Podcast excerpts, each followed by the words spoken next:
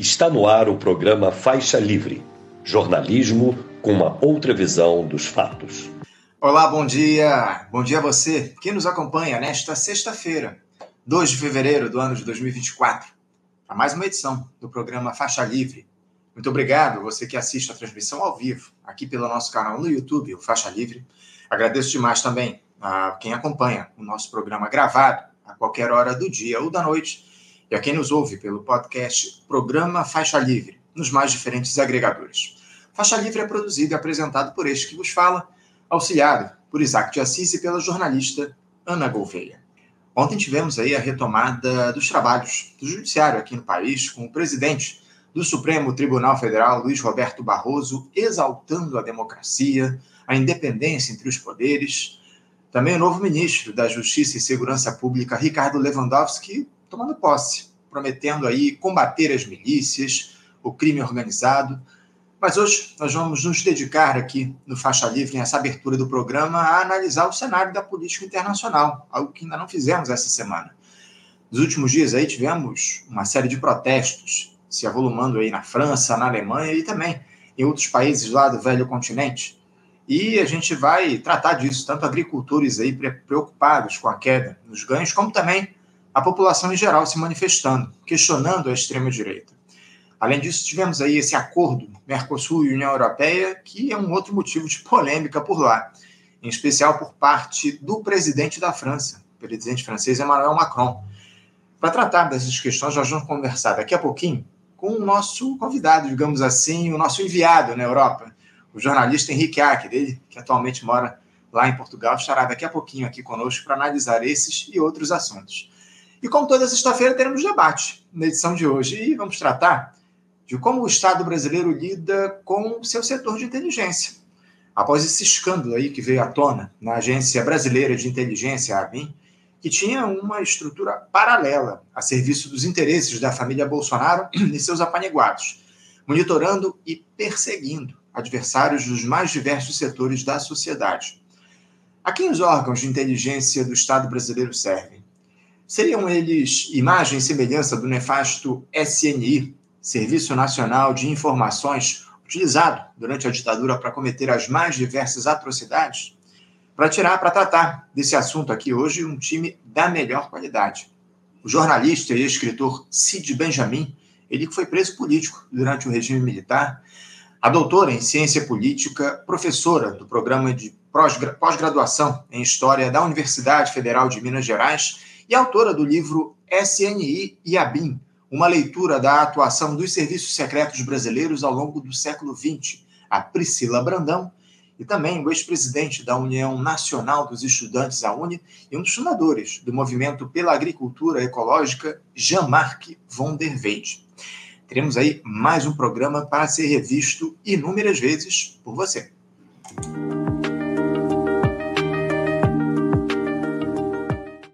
Dando início aqui às nossas entrevistas, eu vou saudar com muita alegria do outro lado da tela o jornalista e correspondente do portal Opinião em Pauta, lá na Europa, Henrique Acker. Henrique Acker, bom dia. Bom dia, Anderson. Bom dia aos telespectadores do nosso querido Faixa Livre. Né? E estamos aqui à disposição. Já fico até animado de saber que o Jean-Marc vai estar conversando com vocês, porque um dos aspectos que está movimentando a pauta internacional, particularmente aqui na Europa, é a questão da agricultura ecológica, enfim, né, da agroecologia, vamos chamar assim. É um dos aspectos, talvez, que ele possa ajudar bastante nesse debate. Entendo. Não, sem dúvida. A gente vai tratar contigo, a gente vai começar, inclusive, a abrir, a gente vai abrir, inclusive, Henrique, essa discussão contigo hoje para falar desse tema. Mas antes eu quero, quero te agradecer aqui a tua presença. Obrigado por você novamente ter aceitado ao nosso convite para fazer esse papo aqui com a gente hoje, porque não é só aqui no Brasil, Henrique, que o cenário político e social anda confuso. No velho continente aí a situação parece que se torna cada dia mais complexa, com convulsões sociais avançando em algumas das grandes potências aí do velho continente. E eu queria começar pela França, Henrique, onde há nos últimos dias aí agricultores, como você muito bem disse, protestando é, e fechando aí as principais vias do país, pedindo inclusive a flexibilização de regras ambientais, auxílios de emergência para profissionais e acusando a União Europeia e as importações de países de fora do bloco de serem responsáveis pela crise pela qual o setor passa. Agricultores italianos e espanhóis também se uniram aí a esses atos na França, que pedem mudanças no acordo entre a União Europeia e o Mercosul. Esse, inclusive, é um tema, Henrique, que nós vamos aprofundar daqui a pouquinho, esse acordo entre os dois blocos. Mas eu queria te ouvir primeiro sobre essa situação em especial lá na França, Henrique. Como é que a população do país tem visto essa, esses atos aí dos agricultores? Como é que isso tem afetado a vida das pessoas e as reivindicações, da tua avaliação, elas são justas? Ô, Anderson, a primeira coisa é a seguinte: é muito difícil você fazer uma aferição hoje da simpatia ou antipatia da população francesa em relação ao movimento dos agricultores. É? Uma parte a gente vê até algumas imagens, fotos de uma parte de pequenos comerciantes, enfim, pessoas que levam é, alimento para esses cortes de, de, é, de estradas que estão sendo feitos pelos agricultores franceses em massa. Né? Esse, é bom que se diga o seguinte: esse processo ele começou na Alemanha no, há um mês atrás, né, com insatisfações em relação a forma como o governo alemão venha, venha tratando a questão da agricultura. Não é? É, houve um abrandamento dessa questão, mas isso retornou agora na França. Não é? Por quê? Porque é, é, há uma pressão muito grande dos agricultores franceses, e a gente sabe disso. Esse é um dos motivos do problema da dificuldade do acordo da União Europeia com o Mercosul, porque é, os agricultores franceses, que são os maiores produtores né, agrícolas da Europa, da Europa Ocidental, né, para mercado interno. Não estou falando de, de, Ucrânia, nem Rússia, nem coisa nenhuma, não. Estou falando de pequenos e médios produtores, né, de hortaliças, de frutas, é, de gado para consumo interno, enfim. Essa gente é, se vê afetada pela concorrência de, de, países estrangeiros, sobretudo de produtos ucranianos, desde, desde que começou a guerra, não é, que gozam de simpatias aí e facilidade por parte da União Europeia, não só por transitar, mas também de comercialização em toda a Europa, em função da guerra. É, também produtos que são, são é, produtos brasileiros, né? embora os, os, produtos brasileiros de agricultura ainda não tenham tido tanta facilidade, não inundaram o mercado interno aqui europeu. Né? Então, existe esse, essa, esse problema. E a gente sabe o seguinte, que a agricultura, sobretudo a pequena, média agricultura e tudo mais, ela precisa de subsídios. Ela precisa. Não há como você, como na verdade, se você for pegar todos os setores econômicos, ou tem isenção de impostos, ou tem incentivos, ou tem crédito e tudo mais. Ocorre que esse setor vem sendo deixado de lado. Por quê? Porque compensa muito mais a qualquer país abrir a importação de produtos agrícolas em massa de outros países produtores, muitas vezes isentando de taxas, de impostos e tudo mais, é, e a preços muito mais baratos, sobretudo países do chamado terceiro mundo, como o Brasil, não é? como a própria é, China em alguns aspectos, mas também países é, é do norte da África, etc. e tal. Quer dizer, produtores que gozam de, eh, de condições, vamos dizer assim, melhores para a exportação. Não é isso? Então, veja, o agronegócio no Brasil, em que pese não seja um grande exportador de alimentos, não é? nem produtor de alimentos, mas exporta gado, exporta carne, exporta trigo, exporta cereais, etc. e tal. Para onde isso vai? Isso é uma outra discussão, mas chega à Europa também. Não é um mercado hoje uma cota de exportação tão grande, até porque a União Europeia mantém barreiras, mantém restrições. Mas essa invasão de produtos ucranianos e tudo mais, né, a preços bem mais módicos, está né, é, tá criando problemas também aqui na Europa. Não, veja, não é só um problema com os ucranianos, mas o problema dos ucranianos também. E o que, que acontece? A União Europeia está tendo restrições muito grandes. Por quê? Porque o orçamento dos países europeus não é, ele está sendo cada vez mais enxuto, porque você tem hoje um compromisso em muitos desses países de reservar 2% de tudo que se produz e comercializa para a indústria da guerra, para a indústria armamentista. Justamente para quê? Para remontar os exércitos nacionais, né, comprar armas e é, alimentar a indústria de guerra na Ucrânia. Só para a gente ter uma ideia, essa mesma Comissão Europeia que está sendo pressionada, existe uma manifestação, você bem falou no início, as manifestações começaram dessa vez na, na, na França, mas atingiram a Bélgica, a Itália, a Grécia, a Romênia, a Espanha tem promessa, e desde ontem aqui em Portugal tem cortes de autoestradas ou limitações, é, é, engarrafamentos de trânsito promovidos por pequenos e médios produtores agrícolas. Então, o que, que acontece? Essa mesma Comissão Europeia, que ontem se reuniu e aprovou para os próximos quatro anos mais 50 bilhões de euros de ajuda à Ucrânia, tem dificuldade de lidar com esse problema agrícola. Então, a, a contradição está aí. Agora, é importante observar que muitos desses pequenos e médios agricultores geralmente são conservadores, são pessoas que vivem em, em áreas rurais. É? A gente sabe muito bem que a vida política nesses centros, nessas áreas rurais, costumam ser muito mais conservadoras e são eleitores em potencial da extrema-direita também. Estão sendo disputados entre a direita conserva eh, tradicional e a extrema-direita. Então, quer dizer, isso tem reflexos políticos, é evidente. O governo de Portugal anunciou desde ontem né, uma linha de crédito de 200 milhões de euros né, para os pequenos produtores eh, rurais e mais é, é, a, o congelamento, ou parte de congelamento né, do, do, do, do diesel que é usado, os tratores e tudo mais na produção rural. Mas há um outro problema também, quer dizer, a União Europeia está tentando incentivar né, alguns aspectos da redução da produção agrícola é, ofensiva, né, do ponto de vista do, do, dos usos de defensivos agrícolas e, enfim, de produtos que têm muitos agrotóxicos, essa coisa toda. Já mesmo há produtos que não conseguem entrar aqui na União Europeia por conta disso. Né, as exigências são muito grandes. Só que a contrapartida, os, os, os produtores agrícolas eles reclamam muito, a contrapartida a isso tem sido um encarecimento da produção e a dificuldade de comercializar. Então, há um problema sério, que é o abastecimento do mercado interno na União Europeia, a inflação que vai subindo cada vez mais. Né? Os, os consumidores reclamam disso, das frutas, legumes, da carne, enfim, dos produtos em geral de mercado é? É, é, é, e feiras, e a resposta da União Europeia é absolutamente insuficiente.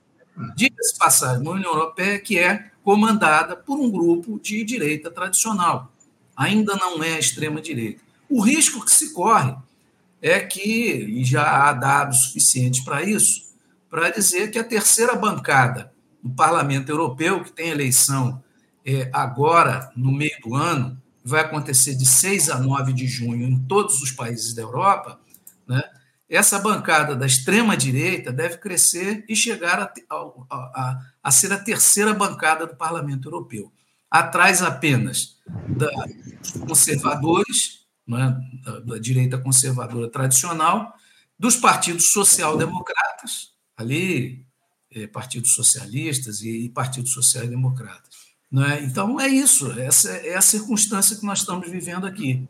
O descontentamento é grande é justo por um lado, né? mas é capitalizado por setores mais tradicionais, à direita, né? e muitas vezes de extrema direita. Ainda mais no cenário de crise em abastecimento em todo o mundo, né, o, o Henrique, que foi potencializado, evidentemente, por esse conflito lá entre russos e ucranianos. Agora, e também no problema do Mar Vermelho, né? Uhum, muito bem lembrado. de produção, contêineres e navios que passam pelo Mar Vermelho. Isso atingiu em torno de 30% né, do, do, transporte de carga, uhum. mas deve se a curto pra, em curto prazo não se tem é, notícia de que isso já tenha afetado tanto a distribuição de combustíveis como o encarecimento de outras matérias. Mas o risco existe. O uhum. risco existe. Isso, é. Você se refere à situação lá no Iêmen, né? Exato. A gente tem acompanhado isso aqui de perto ao longo dos últimos tempos no programa. Mas eu queria... Oriente Médio. Né? Sim, sim, muito bem lembrado. Eu queria avançar um pouco, Henrique, para a gente é, tratar. Você falou da Alemanha aí, porque esses atos agricultores começaram por lá, mas a situação na Alemanha também é, há um outro fator, onde nós temos atos é, populares lá na Alemanha. Na verdade, atos da população, não de agricultores, né? Porque os, os alemães têm saído às ruas aí em diversas cidades as centenas de milhares aí nas últimas semanas em defesa da democracia e em repúdio ao extremismo de direita e à agenda anti-imigração. Isso tem se refletido, inclusive, Henrique, nos índices de aprovação da extrema-direita por lá, que caíram abaixo de 20%. Esses são os menores índices em seis meses. Henrique, essa retórica extremista tem começado a perder força aí na Europa? Esse quadro na, lá na Alemanha é pontual ou você observa aí uma redução do apoio a essa turma histriônica espalhada pelo continente europeu, Henrique? Não, eu, é, eu acho que é uma questão pontual. Por quê? É, uma, uma revista digital que se chama Correctiv, é, alemã, é, foi alertada para uma reunião que aconteceu é, próximo à cidade de. É, agora me faltou o nome, Potsdam, tá? uma cidade alemã. Essa reunião aconteceu no dia 25 de novembro. Tá? E essa reunião foi convocada, teve aí em torno de 30 representantes de setores da extrema-direita alemã e austríaca, interessante, é, para discutir uma proposta né, que seria apresentada.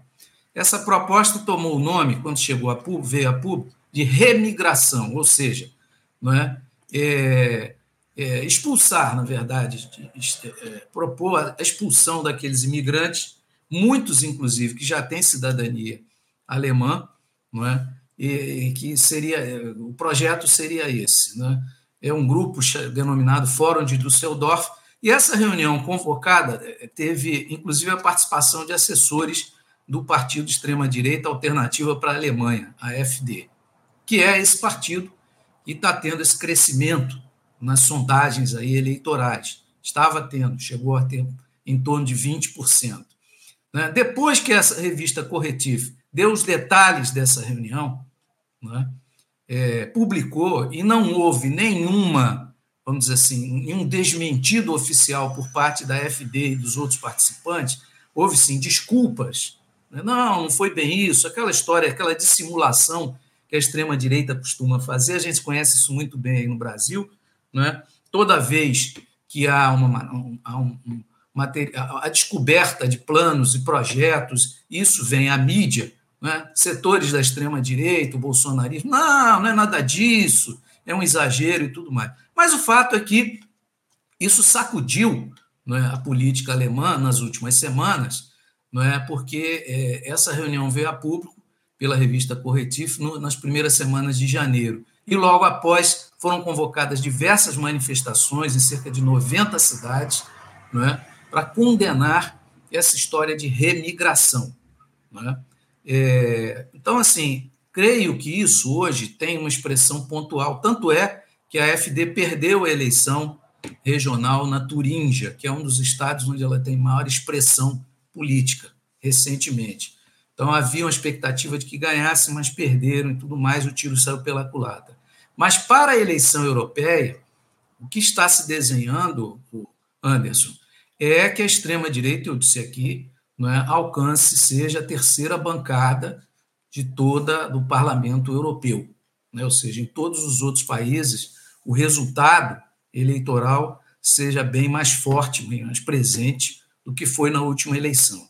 Então, é, essa questão da Alemanha especificamente teve repercussão imediata aí nessas últimas semanas com essa eleição na Turígia. Agora, isso não quer dizer que a extrema-direita vá, vá perder a expressão, pelo contrário, nós estamos vendo aqui em Portugal, Portugal tem eleição agora em 10 de março, né, todas as sondagens dão o partido Chega, que é o partido da extrema-direita, em terceiro lugar, isolado, à frente de qualquer outro partido da esquerda, fora o é, partido de esquerda, realmente, partido socialista. Não o partido socialista tradicional. Mas, enfim, é muito preocupante o cenário. É muito preocupante o cenário, e é, do meu ponto de vista, a expressão dessa política desastrosa da União Europeia, uhum. né, que hoje é uma extensão da política do governo norte-americano, da OTAN e etc. A gente vai falar daqui a pouco, inclusive, a respeito do quadro político aí em Portugal, né? Como você bem colocou, teremos eleições legislativas aí no próximo mês de março. A gente vai aprofundar isso daqui a pouquinho. Mas antes, o, Henrique, eu queria tratar contigo, talvez, do tema mais relevante aí no momento, especialmente porque não envolve só a Europa, né? Porque esse acordo que, eu, que a gente tem comentado já há algum tempo aqui no programa é entre Mercosul e União Europeia. A situação parece que se complica cada vez mais para essa negociação avançar. Porque se, por um lado, a Comissão Europeia, que é chefiada, como você colocou há pouco, pela Ursula von der Leyen, aceitou todas as exigências feitas pelo Brasil em relação ao setor de licitações públicas em um diálogo que aconteceu na última semana, algo inclusive que surpreendeu até mesmo os negociadores aqui do Itamaraty. Por outro lado, Henrique, o presidente da França, o Emmanuel Macron, reafirmou que não aceitará o acordo de livre comércio entre os blocos. Ontem houve, como você também disse aqui para a gente, uma reunião entre o Macron e a Ursula von der Leyen em Bruxelas, na Bélgica, para tratar, entre outros assuntos, desse tema do acordo. O centro das críticas do presidente francês é justamente o protecionismo do setor agrícola e, uh, e eu queria ler, saber de você, Henrique, sobre essa possibilidade de um acerto entre Mercosul e União Europeia, que se coloca cada vez mais distante, depois de um avanço que a gente teve aí importante nas tratativas desde o início da gestão do presidente Lula. Vai lembrar, como eu citei aqui, essas negociações aí se arrastam há décadas. O que chama atenção, Henrique, é que, mesmo com um texto altamente desfavorável à América do Sul, os europeus resistem a essa assinatura. Como é que isso tem refletido aí na Europa, Henrique, a discussão desse acordo entre os blocos, entre o Mercosul e a União Europeia? Olha, Anderson, o negócio é o seguinte: é, desde a vinda do presidente Lula aqui à Europa, o Lula passou por Portugal, ficou quase uma semana, depois foi à Espanha para tratar com o Pedro Sanches, que atualmente é o presidente né, do, do, bloco da União Europeia, é, da, e, e tratar desse acordo no Mercosul. O Lula nem, nem iria à Espanha. Ele ficou dois dias à Espanha para discutir isso com Pedro Sanches. E é, da parte do presidente espanhol existe uma simpatia, inclusive, pela, pelo avanço desse acordo União Europeia-Mercosul. Mas há o um problema com os agricultores franceses. Qual é o problema? A França é, isoladamente, o maior produtor agrícola da Europa, né? Europa Ocidental. Eu não estou falando de é, produção agrícola, vamos dizer assim, de produtos para exportação das chamadas commodities, cereais, etc., que aí a Ucrânia ainda é a maior produtora. Né? Então a gente pode dizer, a Rússia né? é outra grande produtora de cereais e tudo mais, milho, é, trigo, etc. e tal. Mas o que, que acontece dessa história toda? Acontece o seguinte: há uma contradição. Com essa pressão dos agricultores franceses, Emmanuel Macron, que já tem pressões demais, né, acabou de aprovar uma legislação complicadíssima em relação aos imigrantes né, na França, é, com muitos protestos, teve que trocar, inclusive, a primeira-ministra se demitiu, né, tem agora um outro primeiro-ministro, parece um, um, político pouco experiente e tudo mais. Né, a popularidade do Macron é que está em jogo. E ele sabe que tem eleição para a União Europeia no meio do ano. Então, ele não vai se confrontar com os agricultores franceses, que são parte importante do eleitorado, não é? sobretudo no interior do país. Já a União Europeia, como um todo, e daí essa abertura da Ursula von der Leyen, do, do Pedro Sanches e tudo mais em relação ao acordo com, a, com o Mercosul, no que tange a questão agrícola, a União Europeia sempre usou como desculpa não o protecionismo, mas a questão da Amazônia. Né? Sempre foi esse problema, desmatamento, desmatamento ilegal, a gente sabe que o agronegócio invadiu a Amazônia, não é? cria gado para exportação na Amazônia, a rodo. É? Esse é um problemaço para o governo brasileiro, em que pese tem diminuído aí a degradação né, de, de, do desmatamento da, da, da, Amazônia nos últimos meses, no governo Lula, isso é positivo. Né? Mas o problema é o seguinte: por que é favorável para a União Europeia, nesse momento, esse acordo com o Mercosul? Posso estar enganado, mas há um dos aspectos que é fundamental. Né? O, veja, a cotação da moeda europeia, do euro para o real, que o Brasil é maior exportador de commodities aí nessa área e tudo mais, é, é muito favorável à União Europeia. É muito favorável. Né? Além disso, quer dizer, é, hoje, é, provavelmente é mais barato para esses governos da União Europeia importar produtos de outros países com preços bem, bem mais convidativos, não é? para os mercados e tudo mais, para os seus mercados internos, do que ajudar os seus próprios agricultores. Então, quer dizer, é, essa barreira que sempre aconteceu, né, que dificultou em décadas esse acordo com a União Europeia e Mercosul, ela paulatinamente vai se transformando, vai deixando de ser um grande problema. Né? Então, eu vejo a contradição está aí. A França está no meio. A França é o país que tem força para vetar isso, por ser o maior produtor da Europa Ocidental, produtor de né, produtos agrícolas consumíveis na mesa do cidadão europeu. Né? Agora, o, o, esses produtos que a União Europeia pode importar do Brasil e de outros países pode baratear ou pelo menos segurar os preços dos produtos agrícolas né? e reduzir os investimentos estatais aqui é, para a agricultura familiar, para a pequena agricultura, para a média agricultura, que é quem sempre sustentou né, os produtos da feira, do mercado e que vão para a mesa do cidadão europeu. Uhum. Então, a lógica desse conflito é essa. É, é isso, é o temor aí da, dos europeus, especialmente da França, diante desse acordo entre Mercosul e União Europeia, a possibilidade de os produtos daqui do, do nosso continente chegarem mais baratos aí no continente europeu. Agora, Henrique, eu queria avançar um pouco nessa discussão, nesse debate que você até há pouco ainda trouxe, é, sobre a questão eleitoral em Portugal, porque após essa renúncia do primeiro-ministro português, Antônio Costa, novas eleições legislativas têm data marcada aí para acontecer. O presidente português, o Marcelo Rebelo de Souza, dissolveu o parlamento e confirmou a realização do pleito antecipado para o próximo dia 10 de março, pouco, mês de um pouco mais de um mês aí pela frente até as eleições. Portugal mergulhou aí em uma crise política em novembro do ano passado, Henrique, depois de uma série de prisões e buscas terem levado ao indiciamento do chefe do gabinete do Antônio Costa e seu ministro de infraestrutura, no caso de tráfico de influência. Como é que anda o, o clima político por aí, Henrique? A, a, coisa arrefeceu um pouco e as expectativas para essas eleições legislativas? Você citou aí que a, a esquerda tem levado um banho aí, especialmente da extrema-direita, né? Fala um pouquinho a respeito de como é que anda a situação política e as perspectivas para essa eleição que teremos aí em pouco mais de um mês. Olha, o, o Anderson, o negócio é o seguinte: é, eu estou aqui com o resultado da última pesquisa, saiu ontem, final da tarde, noite. É, uma das pesquisas, são várias, né, que chamam de sondagens e tal.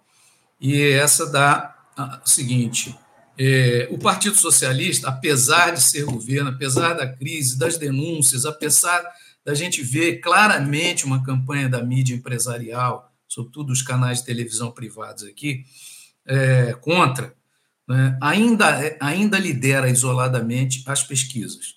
Tá? Essa última pesquisa saiu ontem, 29% da preferência dos votos. Dos votos válidos. Veja, há 16% do eleitorado que ainda não se definiu. Um pouco mais de um, um mês aí, um mês e uma semana para a eleição. Então, o Partido Socialista, se a eleição fosse hoje de acordo com essa sondagem, teria 29% da preferência do eleitorado. A Aliança Democrática em nada mais é do que a aliança do, do PSD, Partido Social Democrata, que é um partido da direita tradicional aqui. Não é um Partido Social Democrata. Partido Social Democrata é o Partido Socialista, vamos chamar assim um partido centro-esquerda, centro e tudo. O PSD teria 27% da preferência dos votos.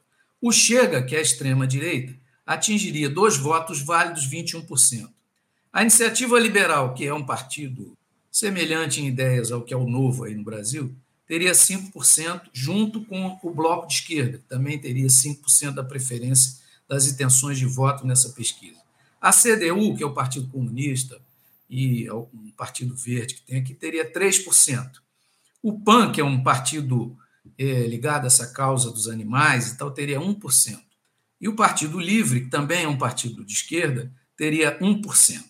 Então, é óbvio que o somatório de votos da extrema-direita e da direita né, dá tranquilamente para poder montar é, um governo.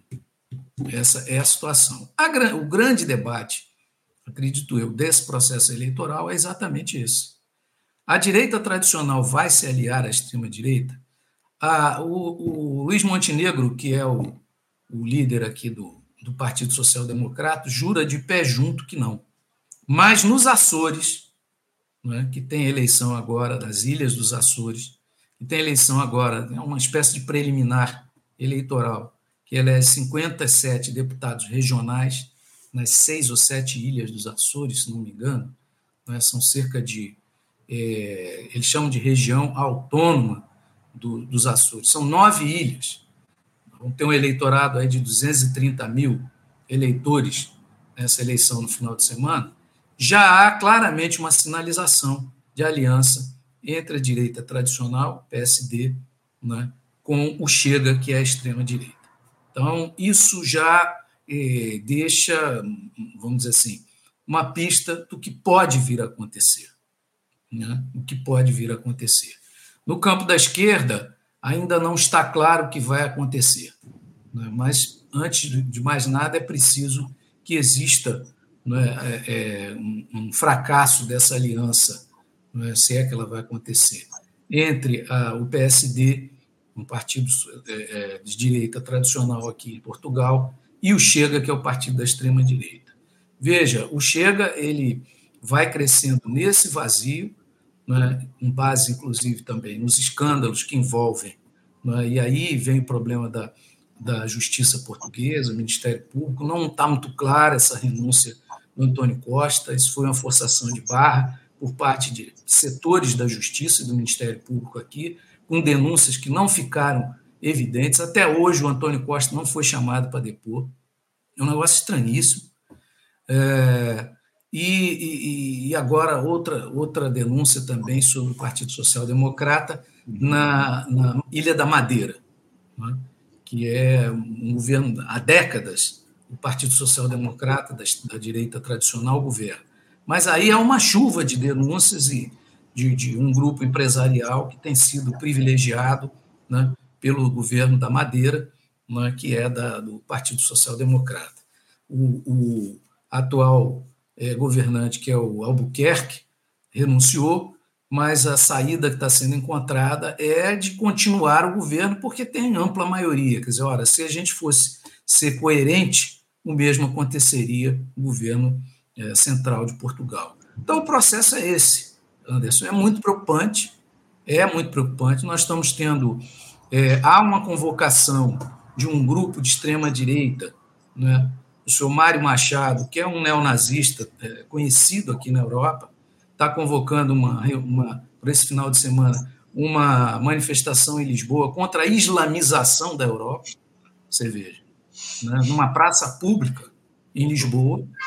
Há um, e aí é um problema sério, é um problema muito sério que eu identifico aqui em toda a Europa, que é essa historinha, essa conversa fiada, você me perdoe, de que é melhor ter a extrema-direita legalizada do que manter a extrema-direita na clandestinidade o ilegal. Quer dizer, é de, é de se é, é, assim questionar como um continente como a Europa, que viveu a Segunda Guerra Mundial, que perdeu milhões de habitantes, que viveu os horrores né, dos campos de concentração nazi, né, é, que foi destruída, literalmente, né, teve as suas principais cidades completamente destruídas por um conflito de cinco anos provocado pela extrema-direita, é de se questionar como é que os idealizadores dessa política de permitir que grupos de extrema-direita se organizem em partidos, disputem eleições, não é, com o objetivo de destruir a democracia? Quer dizer, é como se você dissesse assim: ah, a democracia, é, enfim, estamos é, é, abertos a todos. Não, é? não, nós não podemos estar abertos, do meu ponto de vista, é uma opinião pessoal. Eu não sou um. Não, é, não, não tenho bola de cristal, mas o que, o que a gente está percebendo é o seguinte: o fracasso, as limitações da União Europeia e de todos os governos no mundo estão provocando, está provocando esse ascenso desses políticos marginais ligados à extrema-direita. Né? Isso está avançando. E é interessante o seguinte: o capitalismo ele vai digerindo isso. Não é? Por quê? Porque, no essencial, a extrema-direita nunca teve contradições com os grandes grupos capitalistas. Ela hoje elege aqui na Europa como vilão né, os imigrantes. Essa é a política da AfD, essa é a política da extrema-direita, da dona Marine Le Pen, na França, que está crescendo também. Essa é a política que está sendo feita aqui em Portugal e na Espanha. está sendo feito em toda a Europa. Quer dizer, o mote é esse. Não é o problema dos baixos salários, não é o problema do desemprego, não é, não é o problema da guerra na Ucrânia, não é. O centro é esse. Então, para, para, para os grandes grupos capitalistas aqui na Europa, não tem problema conviver com a extrema-direita. Aliás, vários deles contribuem. Aqui em Portugal, essa reunião na Alemanha tinha grupos empresariais alemães conhecidos que participaram com seus representantes. Então, isso é, é, é impressionante, essa permissividade. É. Quer dizer, como é que você permite que participe do processo democrático? É uma conquista dos povos, não é uma dádiva de ninguém, é uma conquista. Participem do processo democrático partidos cujo, cuja bandeira é destruir a democracia. Uhum. É, não só na Europa, né, Henrique? Em outros continentes isso acontece também. Aqui no Brasil, a gente Estamos sabe bem. Aí, que a, Latina. É, a direita neoliberal ela não tem nenhum tipo de problema em conviver com a extrema-direita. Vídeo aí, Jair Bolsonaro aqui no Brasil e outros exemplos, Javier Milei na Argentina, enfim, a gente tem observado ao longo. É, e onde é que estão, onde é que estão os centros, os núcleos? É importante dizer isso. Eu sei que o pessoal vai. Onde é que está o núcleo é, geralmente ideológico mais firme dessa turma de extrema-direita? Está nas polícias. Uhum. Está nas polícias. Aqui na Europa, não, nem propriamente no Exército, nas Forças Armadas regulares, até porque isso está muito desbaratado, entende? Mas está nas polícias. Coincidentemente ou não, toda eleição em Portugal tem movimentação de policial, é o que está acontecendo agora. Sim. Ontem nós tivemos no Porto, foi a maior manifestação de polícia. Diz que se reuniu aí 20 mil policiais. Há sempre grandes problemas para resolver para os policiais em época de eleição. Isso não é uma coincidência. O núcleo político ideológico vem daí, que é quem trata com o problema dos imigrantes, que é quem lida com, que estoura os maiores escândalos aqui de repressão. Entende? Então, está aí o problema. É Quer dizer, tem que fazer uma limpeza onde está a sujeira. E ao contrário, vai se colocando para debaixo do tapete. As coisas são tratadas assim. É e aí isso. dá no que a gente vê no Bolsonaro. Muito e da lembrado. polícia vai para a milícia, uhum. não é? que toma parte do Estado, que é. passa a oferecer serviços. E a gente está vendo isso aí. É, o modus operandi é bem semelhante, como você traz aqui para a gente. Ô, ô, Henrique, eu estou de olho no relógio aqui, os nossos comentaristas do debate já estão acessando o nosso, a nossa sala aqui para a gente começar daqui a pouquinho a discussão, mas eu não quero encerrar o nosso papo sem tratar aqui de uma última questão. Uh, te questionar como é que repercutiu aí na Europa, Henrique, aquela decisão lá do Tribunal Penal Internacional em Haia, exigindo que Israel tome iniciativas para evitar um genocídio em Gaza, após uma ação que foi impetrada pela África do Sul e, inclusive, teve apoio do Brasil, entre outros países. A gente ficou sabendo que alguns países aí europeus, como a Finlândia, a Itália, o Reino Unido, entraram em uma onda de boicote aos refugiados lá em Gaza, alegando o envolvimento de uma agência da ONU em ataques lá do Hamas. A Europa hoje ainda segue ao lado do Estado genocida de Israel, Henrique. Como é que anda e como é que se deu aí é, essa discussão na Europa em relação à decisão do Tribunal Penal Internacional em Haia? Bom, o problema é o seguinte, né? É, é hoje, se você for ver, é, desde, desde a época aí da, desde o início dos anos 2000, nós temos a mudança do século e tudo mais, e do milênio, é, a política do governo norte-americano, dentro da ONU né, e dos outros organismos internacionais, tem sido de ignorar as decisões tomadas. Né? O que aconteceu no Iraque, Iraque foi escandaloso. Cadê as armas de destruição em massa do Saddam Hussein? Nunca apareceram. E ninguém, ninguém é, não, não há que se saiba nenhuma condenação não é, explícita dos organismos internacionais, não é, pelo menos os mais conhecidos, ao governo norte-americano. Há recomendações, há reprimendas, há conselhos, olha, não façam isso, ai, ai, ai, hein? Mas o governo norte-americano sai incólume disso. A destruição que isso provocou em todo o Oriente Médio né, tem repercussões até hoje, não só no Iraque. Né? A gente sabe o que, o que vem acontecendo, por exemplo, na Síria também, etc. Agora, o que, que acontece? Em sequência disso, o governo de Israel, o governo sionista de Israel, amplamente apoiado por republicanos e democratas, que também existe um lobby sionista muito forte é, nos Estados Unidos, em que pese, veja, a grande massa da comunidade judaica norte-americana seja muito mais aberta é, à possibilidade de um acordo com os palestinos do que o que a gente tem em Israel, não é? infelizmente. Então, o que, que acontece? A pressão tem sido muito grande, a gente tem visto um comportamento provocativo, descarado, desleixado do representante de Israel na ONU, em todas as reuniões a que é chamado a se posicionar. Não é?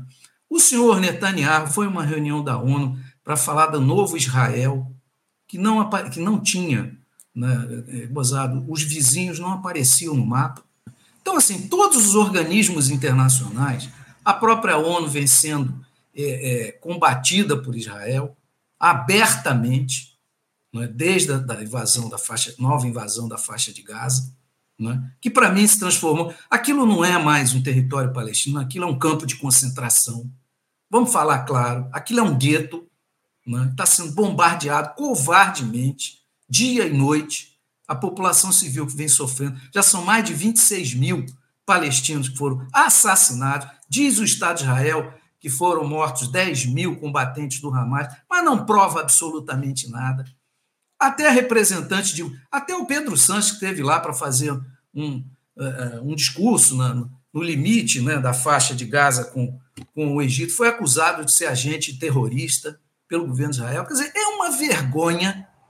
Então, assim, eu considero essa decisão desse tribunal de Haia uma tentativa de dar tempo a Israel né, para que limpe a porcariada, a sujeira que está acontecendo em Gaza, que envergonha a humanidade.